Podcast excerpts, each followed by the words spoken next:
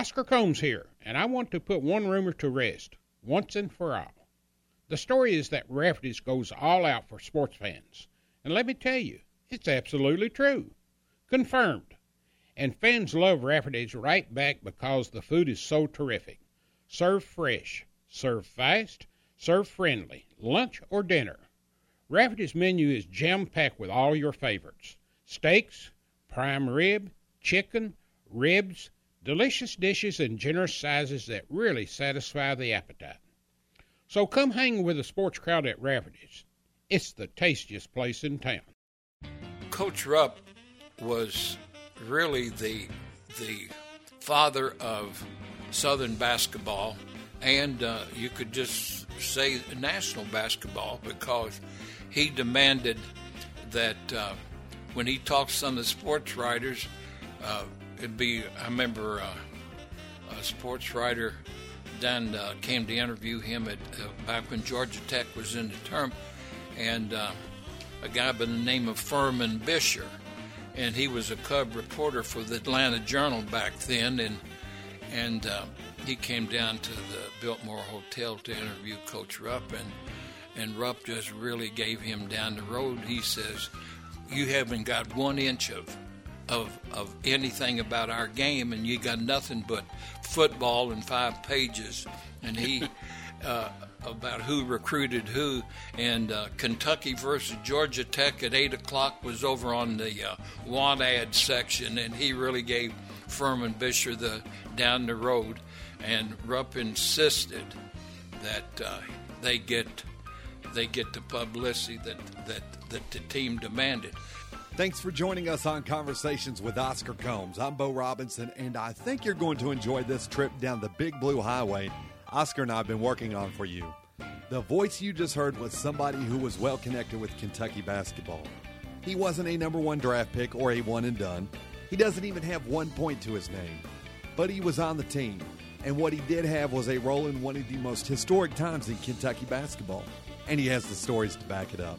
So grab a snack, sit back and relax, or maybe you're driving somewhere. Let Oscar take the wheel and take you down the big blue highway of memories with his guest, Humzey Yessin. This is Conversations with Oscar Combs. Today we have a good friend, great, great Wildcat of many, many years, uh, 87, 88 years old, Humzey Yessin, or nearing that. Humzey, you, you come to Kentucky from Harlan, Kentucky, but you were actually born in Williamson, West Virginia.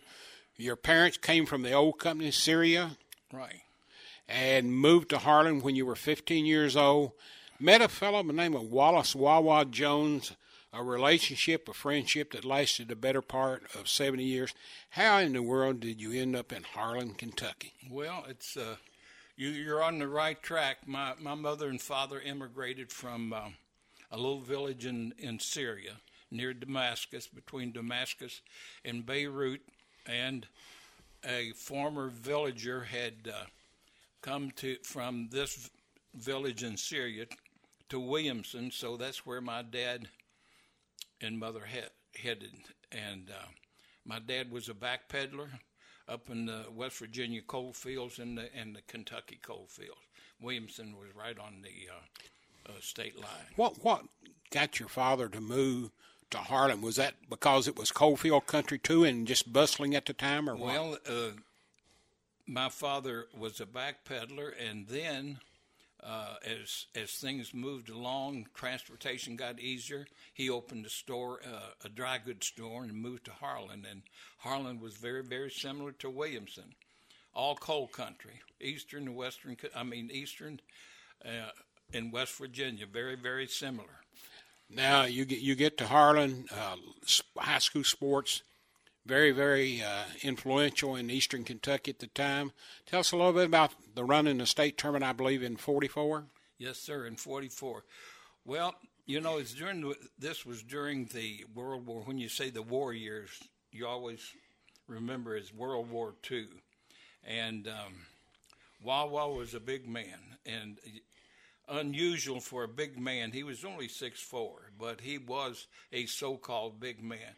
And the coaches, when they had a big man, if he, if usually wasn't very well coordinated, and he was usually the first one that got cut cut off of a, a basketball team. But Wah Wah was a a well built, well coordinated athlete, and uh, he uh, he knew the game. When we played, he was like a coach on the floor, and um, when he was in the um, the eighth grade. Um, he was a member of, of, on the squad when they they they went to the state tournament. But uh, we went to the we won uh, the state tournament in 1944, and and we beat uh, we beat Dayton. So this is your junior year in high school. You're getting ready for your senior year. At what point in time did Wah think about a basketball? career? You you both played basketball. You were both offered scholarships at Kentucky. Tell us how that went during between your junior and senior year, and and how the recruiting was for Wah. Yeah, Wah Wah was well recruited by every. He was well. He was recruited from uh, from one coast to the other, and he was uh, not only it, basketball was his best sport. He was better in basketball than he was in football, and um, he was was a center. And uh, we had uh, an unusual situation.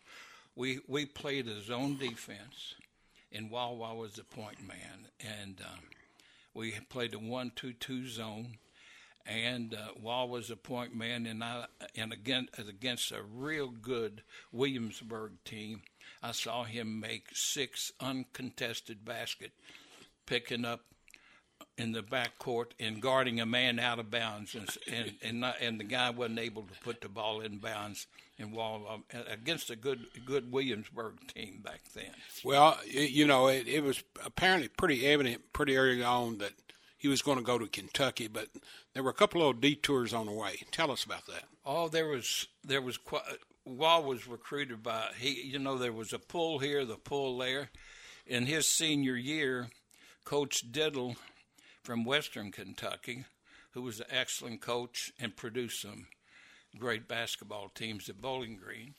What during Ed Diddle was the coach of the West of the Kentucky All Stars, and the teams reported to Bowling Green about a month before uh, the All Star game in, in Indianapolis.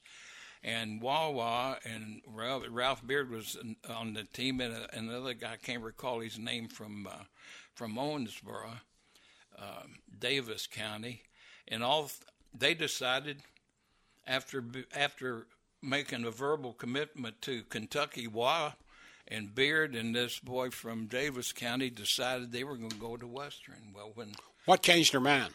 Well, when Rupp, when Coach Rupp heard heard about it, he went bananas. Well, now was this now before the episode where you and Wah traveled to Knoxville, or after that? No, this this was before that, and then later on, just before school started, a uh, a, a Tennessee.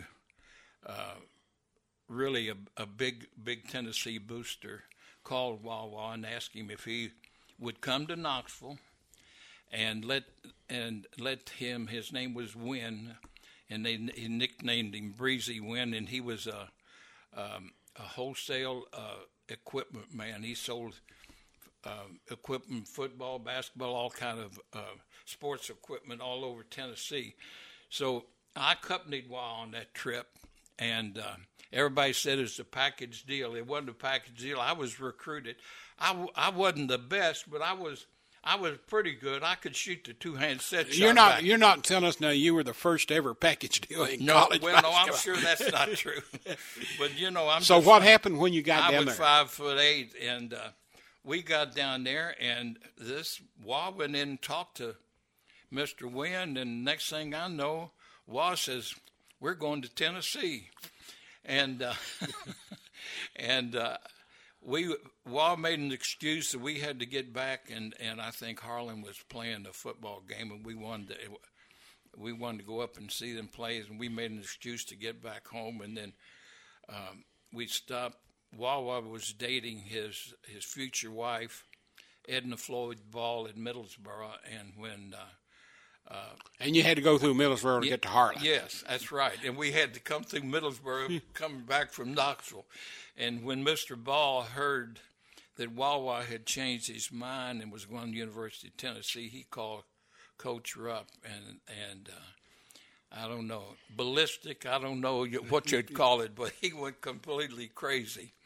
And Coach Rupp came up to to uh, to Middlesboro and to Harlan later on because he used to when he was recruiting Wah, he was every time uh, you know our our, our uh, uh, banquet at the end of the year. Coach Rupp was always the speaker, and and he thought that you know he had uh, Wah Wah.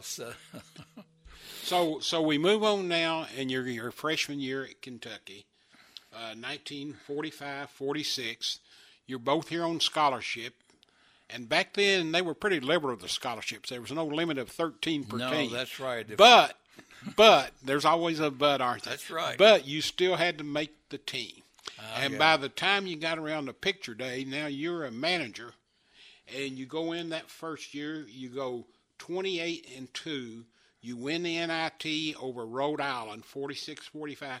Your composition on that team that year, you had 20 players on the varsity, which is pretty large, but that wasn't unusual back no, then it wasn't then. you had 12 in-state players and eight out-of-state. That was a little bit unusual for Rupp over here. What do you what do you uh, point to as reason there were that many out-of-staters on the team? Well, Rupp, Rupp didn't really recruit uh, too many out of staters. And his recruiting, it's not, they, they didn't have a recruiting bu- budget back then, Oscar. Um, Rupp's recruiting style was if somebody sent him a letter and so and so was a real outstanding player, so and so, well, he, after the season was over, they never, usually never ever went over to see the guy follow up on a letter until after the season was over. And, uh, and then uh, I, I remember they uh, they recruited. I remember Don Schlundt, especially the big center that went to Indiana, uh, and they didn't they didn't start recruiting him until uh, after the season was over. So we go to the sophomore year, 1947. Uh, you end up losing in the NIT championship game to Utah, 49-45. Had a great year at 34 and three, and at that era, at that break point right there, the big tournament was the NIT, not the NCAA. Tell us a little bit about that. Well, the NIT, which was the National Invitation Tournament, was put on by Madison Square Garden. And over a period of years, they used to invite teams from all over the country, and they played double headers in the Garden. And um, it was the, the most prestigious tournament. And then the NCAA has hadn't been the the tournament that it is today, like with the the, the Final Four.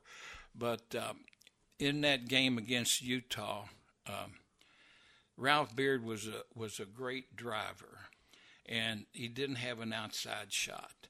And Utah had a a little guard by the name of Wat Misaka, who was of Japanese origin, and he played about 15 feet off of Ralph, and held Ralph to one point. And um, Rupp on the way back, and we traveled mostly by by railroad then. I'm uh, Rupp kept uh, putting the needle into Ralph. He says, "Well," he says, "we've got a boy coming back next year that can hit the two-hand set shot, and uh, there won't be anybody playing off of him. There, there won't be anybody playing 15 feet off of him." so uh, Ralph, under his breath, he's and I could shoot the two-hand set shot, and both of us played baseball, and during any time we had a half an hour, hour between class or anything, Ralph was out and he developed a two hand set shot, and then he was effective outside and inside, and, one, and, and was probably the greatest little man in the country at that time. After that, we go into the real, real golden era of Adolph Rupp's legacy at Kentucky. 1948, you've got everything going together. Suddenly, you go to the NCAA title game. You actually annihilate Baylor at Madison Square Garden, 58 to 42. You got a 36 and three record, and you're headed to the Olympics. must have been Those the time great- of your life. Yeah, those were great years. And uh, Oscar, you'd see all these publications. Kentucky was on the front of, like Ralph Beard was on the front, the very first Sports Illustrated that was ever ever produced, and uh, the the publicity that uh, the individuals and the team uh, got during those years was just unprecedented. It was it, every time you picked up a publication, they were talking about the Fabulous Five. Now, your only loss that year, you had three losses, two regular season. Your third loss that year was actually the Olympic trials in New York City to the Phillips Oilers. And uh, then you came back and tell us a little bit about you had a three game exhibition series with Oilers, one in particular that was played on Stoll Field. Yes. Tell us a little bit about that series and how the team was selected. Well, uh, the the uh, AAU, which was was the amateur body, like and and Phillips Oilers had, uh, they were actually pros, but they were they were called the AAU amateur tournament. They won they won their division of the AAU, and then Kentucky was the champions of the college level, and then they played three exhibition games uh, to raise funds, and and they drew real well. And the final game was played on Stoll Field, and um, they took the the old field in the Armory in Louisville and transported it down, put it on Stoll Field. No rain. No rain, but we did have dew, and and toward the end of the ball game, it, it was it was just like an ice skating rink because, you know, dew rises, it doesn't fall, but it came up through the floor, and uh, they put towels and everything, but it's it got to be a skating rink. But the Oilers beat Kentucky then, and then they were like the they were a notch above Kentucky, and the head coach became uh, the coach of the Phillips Oilers, and Coach Rupp was an assistant coach. And so basically, you had five Kentucky players, the starters, Yeah, that made up part of the Olympic team. Yes, and then then they took Jim Line, who was a substitute, Joe Holland, and uh, Dale Barnstable, and um, Lexington and in Kentucky, they got people to donate money so they could take those guys to uh, London for the for the Olympics. What a wonderful conversation Yes. we're having here. That next, we're going to talk about the Fabulous Five. You're listening to Conversations with Oscar Combs. We'll get back to Oscar and Humzey in a few, but I want to tell you about the O Man's brand new website, OscarCombs.com. Now, you can keep up with Oscar and his insights and views on Wildcat athletics and sports around Kentucky. Oscar may be off the radio, but he's always online. OscarCombs.com. So let's rejoin Oscar and Humzey and their conversation about the Fabulous Five. Fabulous Five. The young millennials of today sometimes misinterpret that for a bunch of guys from Michigan in the late 80s, but the real, real Fabulous Five. The names Wah Jones, Cliff Barker, Kenny Rollins, Ralph Beard, Alex Groza. You knew them all firsthand, went to school with them, friendships with them. Unfortunately, most of them, all of them are gone now. What do you What do you remember most? Let's just go down the line. Alex Groza. Alex Groza is probably one of the best big men that I ever saw play college basketball. And then during the um, during his senior year, he knew that he he may not be big enough to play in the pros. So he started developing an outside shot just really on his own. He start taking the ball and shooting it from the corners and the wings and developed into a good player because he thought that he probably would never be a, a pro center. Kenny Rollins.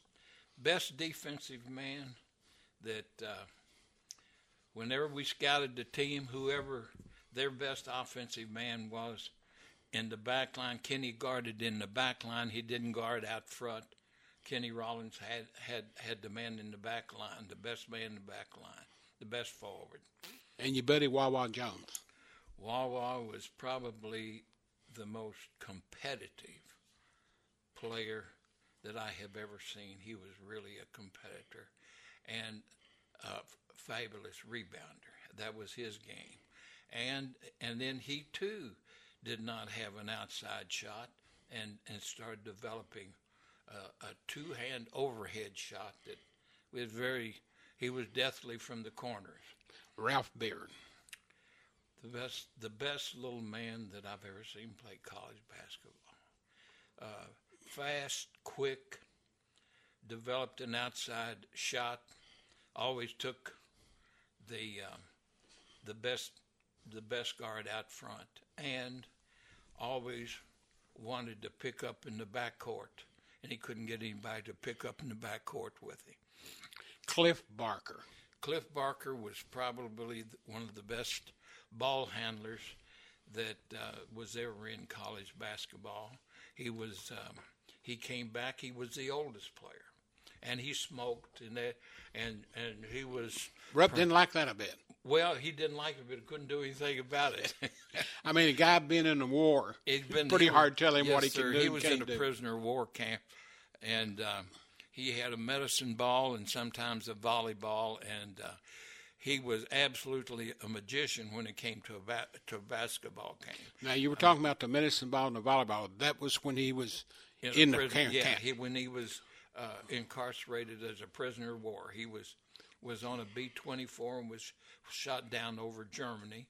And he always tells the story. He said he had a pack of cigarettes, and um, he uh, floated down in his parachute and said uh, a farmer with a pitchfork.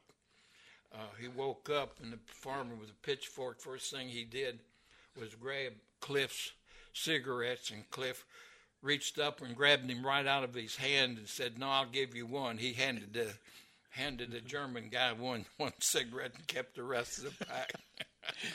when when Cliff first came back to UK and you all first met him, did you know immediately the circumstances that he had been in before he came back? Yes, we all knew that, and you, you know we we were uh, like Ralph and I and the boys that weren't married. We, we had Cliff Barker that was married and lived off campus, and um, Wah Wah had just gotten married and lived off campus. Kenny Rollins was married and lived off campus. So, uh, as far as as uh, we would say, about the only time we ever saw them is when we were, we studied together, and um, went to class together. Did did did Cliff talk much about his time in the war? No, you he you know he'd tell you if you ask him, and uh, but um, he was he was glad to be alive just to get back home, and uh, he's an Indiana boy from I think he's from Bedford, but he was was really uh, a personable guy, and uh, and uh, he uh, he was it was hard for him to keep up with Ralph, and Ralph wanted to always pick up in the back court, and uh, uh, Cliff would say, "Hey." Ralph, I'm an old man, man. I said, I can't pick up in the back court. He's up a little bit. You, you you look back at, at Cliff Barker, it always fascinates me. That was a little bit before my time, but I read a lot of history about it. And today's game, today's players, and you'll be watching a game in January or February or perhaps March, and they talks about how this kid has gone through all this adversity of a badly sprained ankle, and he's been recuperating this and that. It's a tight game to, uh, tonight, and uh, the pressure's all on. What do you think Cliff Barker would say hearing that kind of thing? They having he, gone through what he did. He he was just he he had nerves of steel. He didn't get up or down. It, he was just as smooth, the same same attitude, regardless if we were playing uh, Notre Dame or or a powder puff team. He was the same every day. And you know he played forward inside. It it it was. Uh, uh, and he wasn't very big, but but he was very intelligent. He could really do a good job of blocking his man off the board. Uh, you, you, said you didn't get to go to the Olympics in '48, but no. what do you remember most about the Olympics? Being here in the states, following them over in London. Well, they uh, they practiced here, and I was with them. And I, I thought that I was going to get a shot to go with them, But the president of the Phillips Oilers, they made him the student manager, and he went in my place. So that that loss in the exhibition games cost you. Yes, that's right.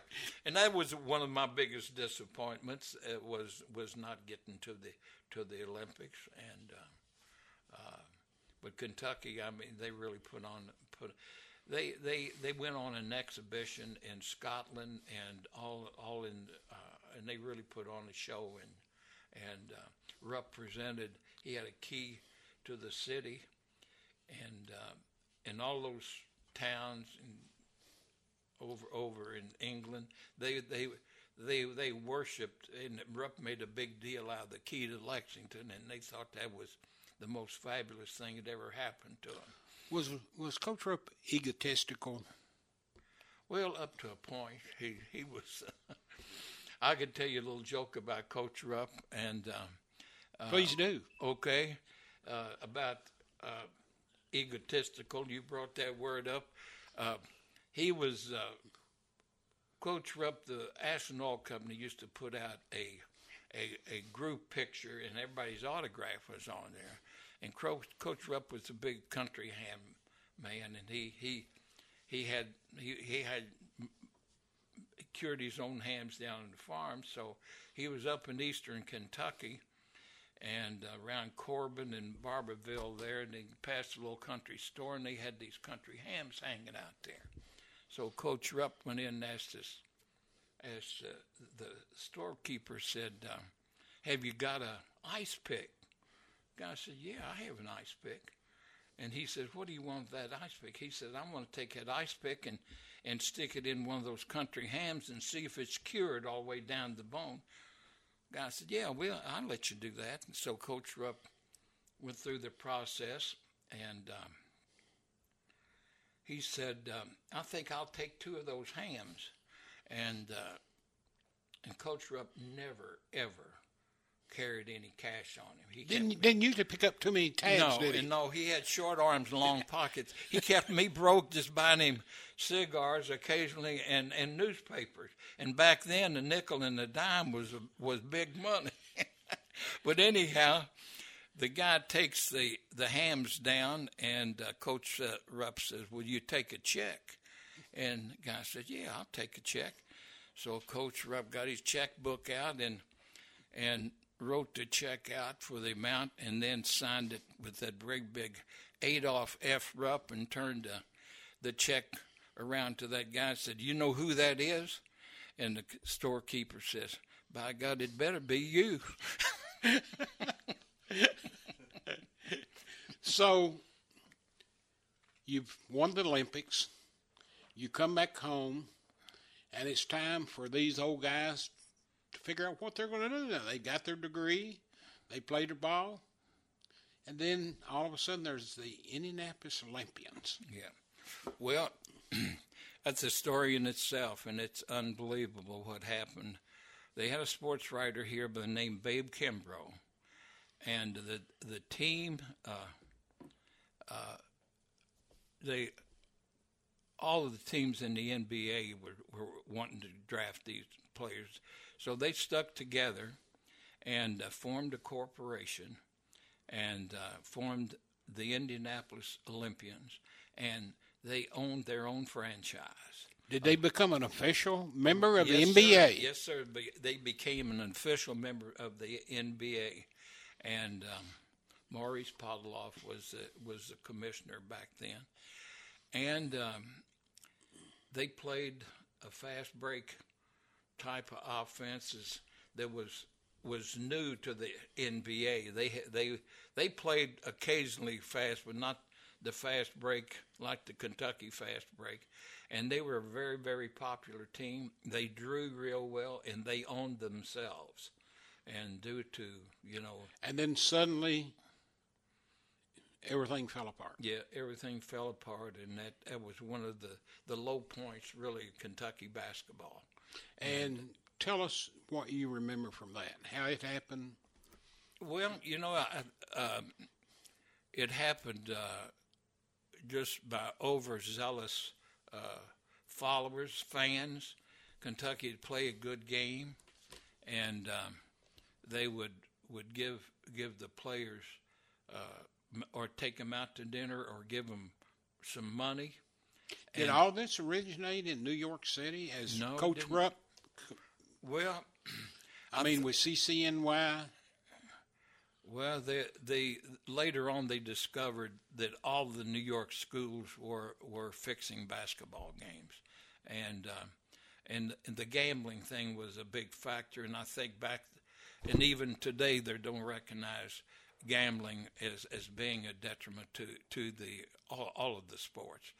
But uh, then these people were were betters. Nobody knew what a line was, and uh, lines began, and they were betting on Kentucky, and, and a lot of times, uh, you know, they'd they'd win bets, and it was really Now, now it wasn't wasn't throwing games. No, it it was wasn't. it was fixing the outcome. In other words, it was point shaving. yeah point shape. You you you controlled the game to make sure that if the spread was ten, you didn't win by ten. You won by nine or That's less. right. And you know, Ralph, I roomed with Ralph, and uh, and he'd tell you if he were alive today, he says I never intentionally ever threw a ball away or missed a free throw thing. So I just didn't, I just didn't play as hard. And just like you say, with n- no one really knew what a line or a point spread was, and and they didn't lose. I mean, you saw their record, but uh, they they just they won under the point spread. And then when that was Did that did that mean the end of the Ind- Indianapolis Olympians? Yeah, well, that they were forced. They were forced out of the league, and and the rest of the league owners forced the Indianapolis Olympians to sell their franchise, and they just got peanuts for it. These boys were multimillionaires and owned a, an NBA, NBA franchise, which was un, really unheard of.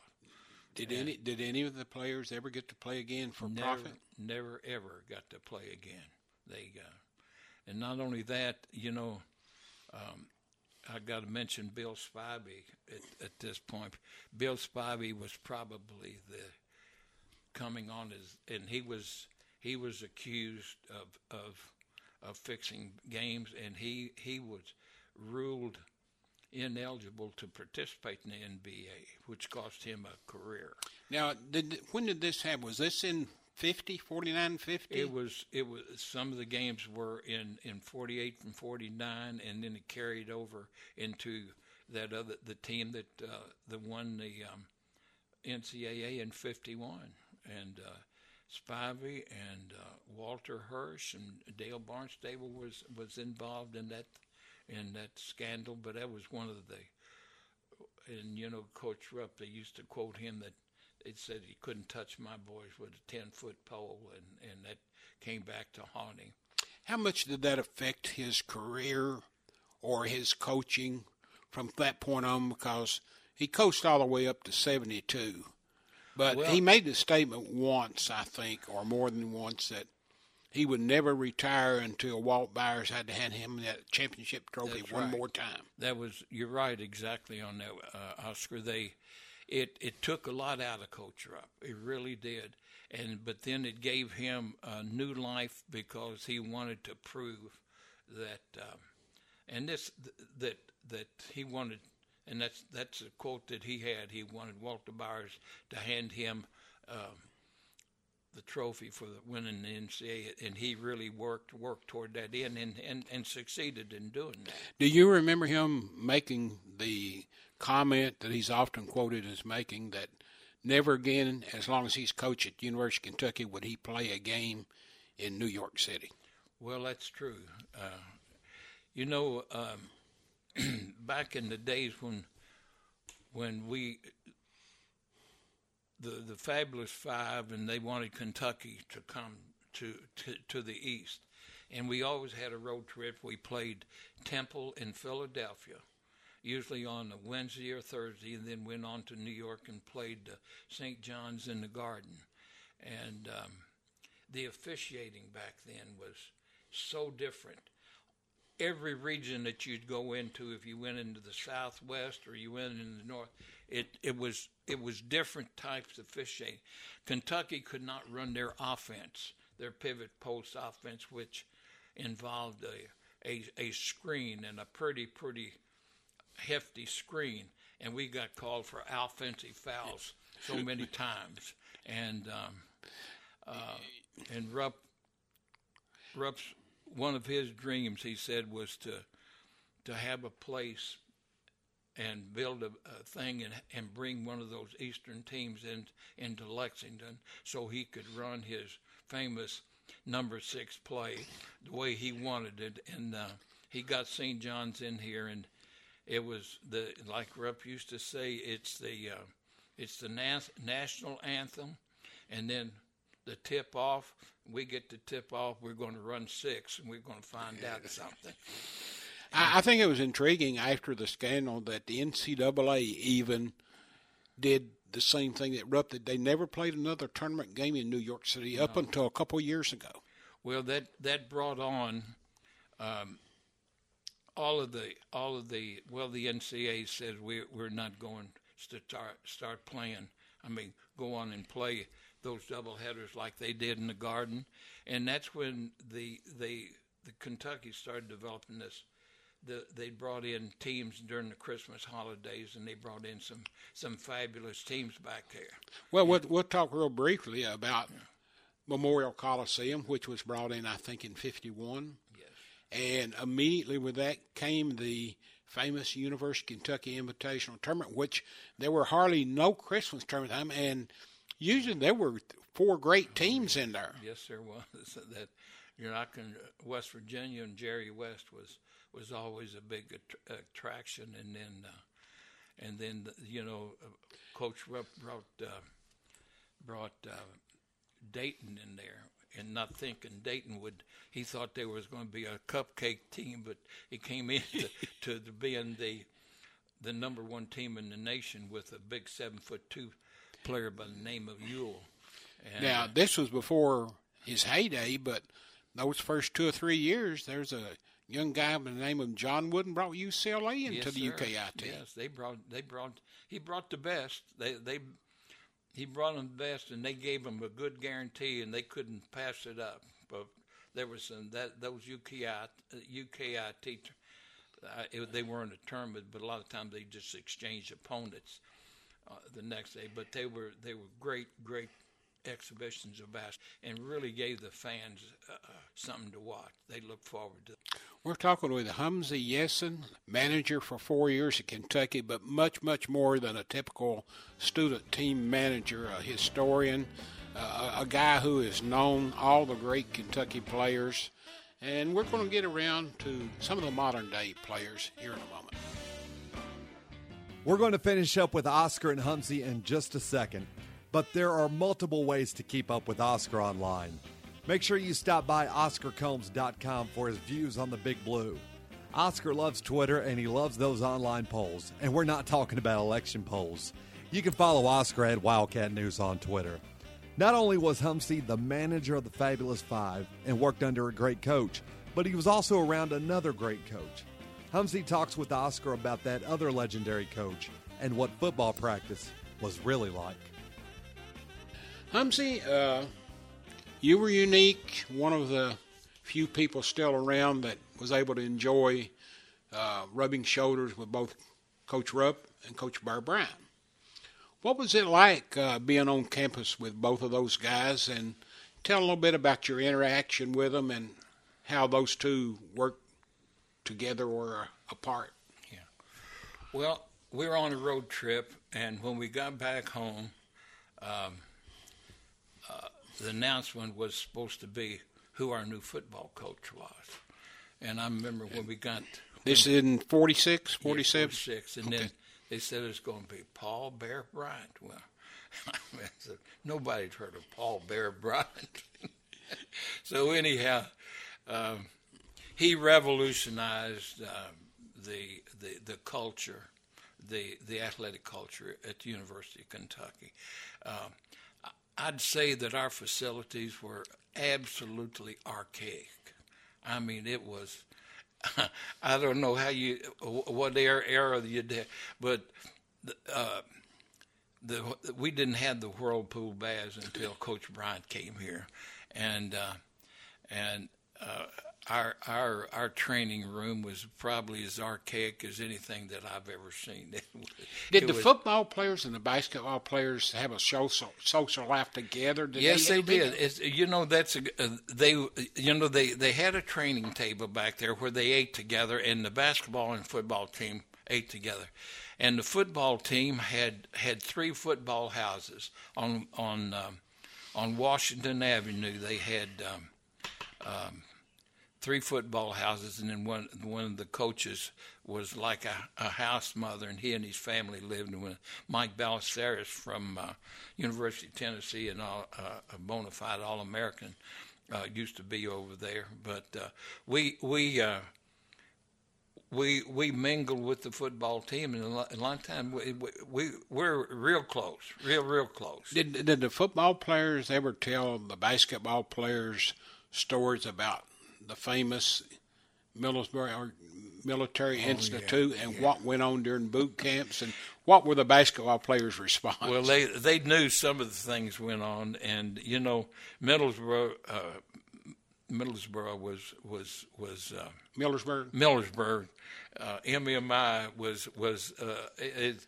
it was tailor made for what Coach Bryant wanted. It was it was a, a, military camp, really. There were there were people who said you went there if you survived, you got to ride the bus back. If you didn't, they'd hand you a paper bag you yeah. to catch the next bus home. Yeah, it's just like Luke Carabo, who used to be one of the coaches on the staff, says. We'd we'd uh, go down with two buses, but we always returned with just one. So that was just that's that was the survivors. uh, coach of football coaches back in, in that era uh, had a uh, the wrong impression about drinking water. They wouldn't allow uh, a player to hydrate themselves, and now today it's it's it's a rule by the KHSAA and NCAA that you must let the players have water. But why we didn't have uh, the same thing happened at Texas A&M back then to happen in Millers, Millersburg. I don't know. It was just lucky that, that that some we didn't have a tragedy over there, but it was uh, it was uh, up at six o'clock, glass of orange juice, and and uh, a mile a, a mile jog, and then two a days, three a days, whatever it took. did it did it surprise people here when he suddenly started winning? I mean, by all stretch of the history, I mean the run there from fifty to fifty three. Yeah, uh, well, will never know, be matched. Yeah, here. well, you know, uh, as good as you are in history of football, there was there was Bear Bryant um, and um, Don Faurot at at uh, Missouri, and um, uh, Bud Wilkinson at Oklahoma. They revolutionized the game. Uh, I remember um, I used to help the, the manager of football, Frank Sadler, and uh, they would say, "Okay, we, we want anybody wanted a kick. We got any kickers here?" And they'd they'd gather up and they had a time watch and uh, hang time. Nobody had ever heard of hang time. And I remember Dom Fusey, who was an excellent kicker an All American. He came up to me and says, Man, these guys are doing things so funny. He says, They got a stopwatch, and you got to kick that ball and make it stay in the air at least four seconds. Never heard of it. And, uh, and I remember, we, just like you say, we were close with the football team. In the first road trip to Cincinnati, we went over and ate breakfast with the team, and it was going to be a night game. And uh, um, again, I said the, the football was archaic. We had uh, Army surplus uh, uh, bags, um, and your your game uniforms were laid out, and you put put your game uniforms in this um, in this duffel bag, and then put it on the bus, and everybody was in the process of doing that, and they all of a sudden they heard hey, put those uniforms down and get on there like football players. And people turned around and wondered who that was. That was Coach Bryant. And from there on out, nobody touched the touched the uniform. Says we we've got people. Say y'all football players, and then later on, uh, uh, they um, I found out that uh, Graves Cox was was uh, uh, measuring the guys up for um, blue blazers, and I came in and told Coach Rupp. I said, Coach, uh, they're measuring uh, the players up for You talking about football now? football for blue blazers. And Rupp says to me, he says, how come me and Harry never hear anything about that? He says, You're here five minutes, we're here from daylight to dark, and you know more than I do. This gives us this gives us a chance to get into the next discussion. That is the relationship between Bear Bryant and Adolph Rupp. And, and you told me once before about Rupp being invited to make a road trip with Yes. a football team. Coach Rupp just was just he was, was beside himself one day, and he he called uh, he called him Paul all the time. He says, "Paul has invited me to go on a road trip," and he says, "Of all the coaches and all the years I've been here at the University of Kentucky, there's never been a football coach that's ever invited me to a football game." And Rupp was a big was a big fan of football. He he sat right behind the bench about about ten rows behind, and he was there for every ball game, snow or otherwise. but uh, you know, the rumor was that they never got along, and that that was really a misnomer because they did get along, and they respected one another. And there's a lot of times. Um, We'd, we'd been having practice, and we'd have these closed practices and uh, Coach Bryant had a, a, a key to the, the gym, and he'd come in after practice and bring a chair right up to the, the edge of the court on the other side and, and watch practice for hours and trying to learn something from Coach Rupp because Rupp, Rupp was the best. And then same way, and they they, they learned from each other. Was both of those guys perfectionists when it came to scheduling a practice and going through the same routine?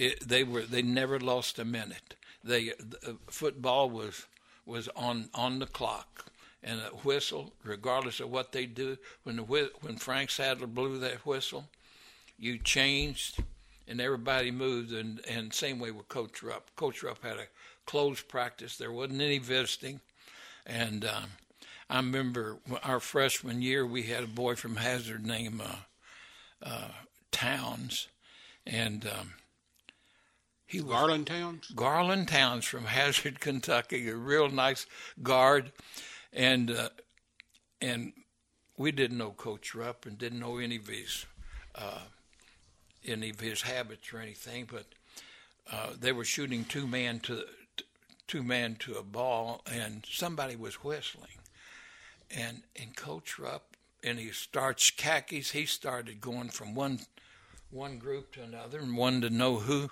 who was whistling. He finally found his Garland Towns. And he finally says, Now, uh, Towns, if you want to whistle, you need to get over here at the music college. He said, We don't allow whistling around here. It scared him to death. But uh, basketball was serious. There was nothing, I mean, it was, Rupp had an investment in you. He fi- figured that scholarship was an investment, and um, he was going to get everything out of you that you had in you. Funniest things that ever happened to you in your life?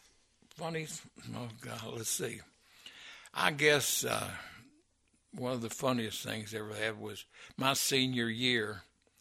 Um, I had to recite Hamlet's soliloquy before the English teacher would let me have my my diploma from high school, and that was on the night of of graduation that afternoon. I had to go in her office and recite that so I could get my my high school diploma.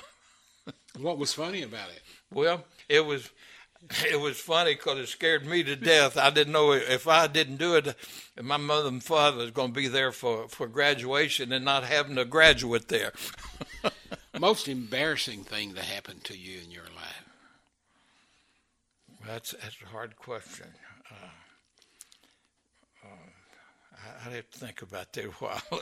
so you never had anything embarrassing that happened to you. um, best Wildcat you ever saw play the game of basketball? I'd say Ralph Beard was was the best, most exciting, best player that I ever saw play. Best little man, best big man was. Uh, I'd say Groza, and a close second be, would be Dan Issel, and and uh, then now with the modern player Davis, uh, it was something. And, and his, had Spivey got to play his senior year, um, I think Spivey would have been one of the all-time greats. Best player to suit up against Kentucky. Well, I'd I'd have to say um, Jerry West was one of them, and then uh, uh, the boy from LSU was was a was a fabulous Pete, player. Pete Maravich. Pete Maravich didn't get his just due. He was he was um, 20 years ahead of his time. But he Pete Maravich was was was the epitome of basketball. Who's the best coach you ever saw to coach against Kentucky? Well, you know, I think Ray Mears was one of the best coaches uh, that the coach against Kentucky.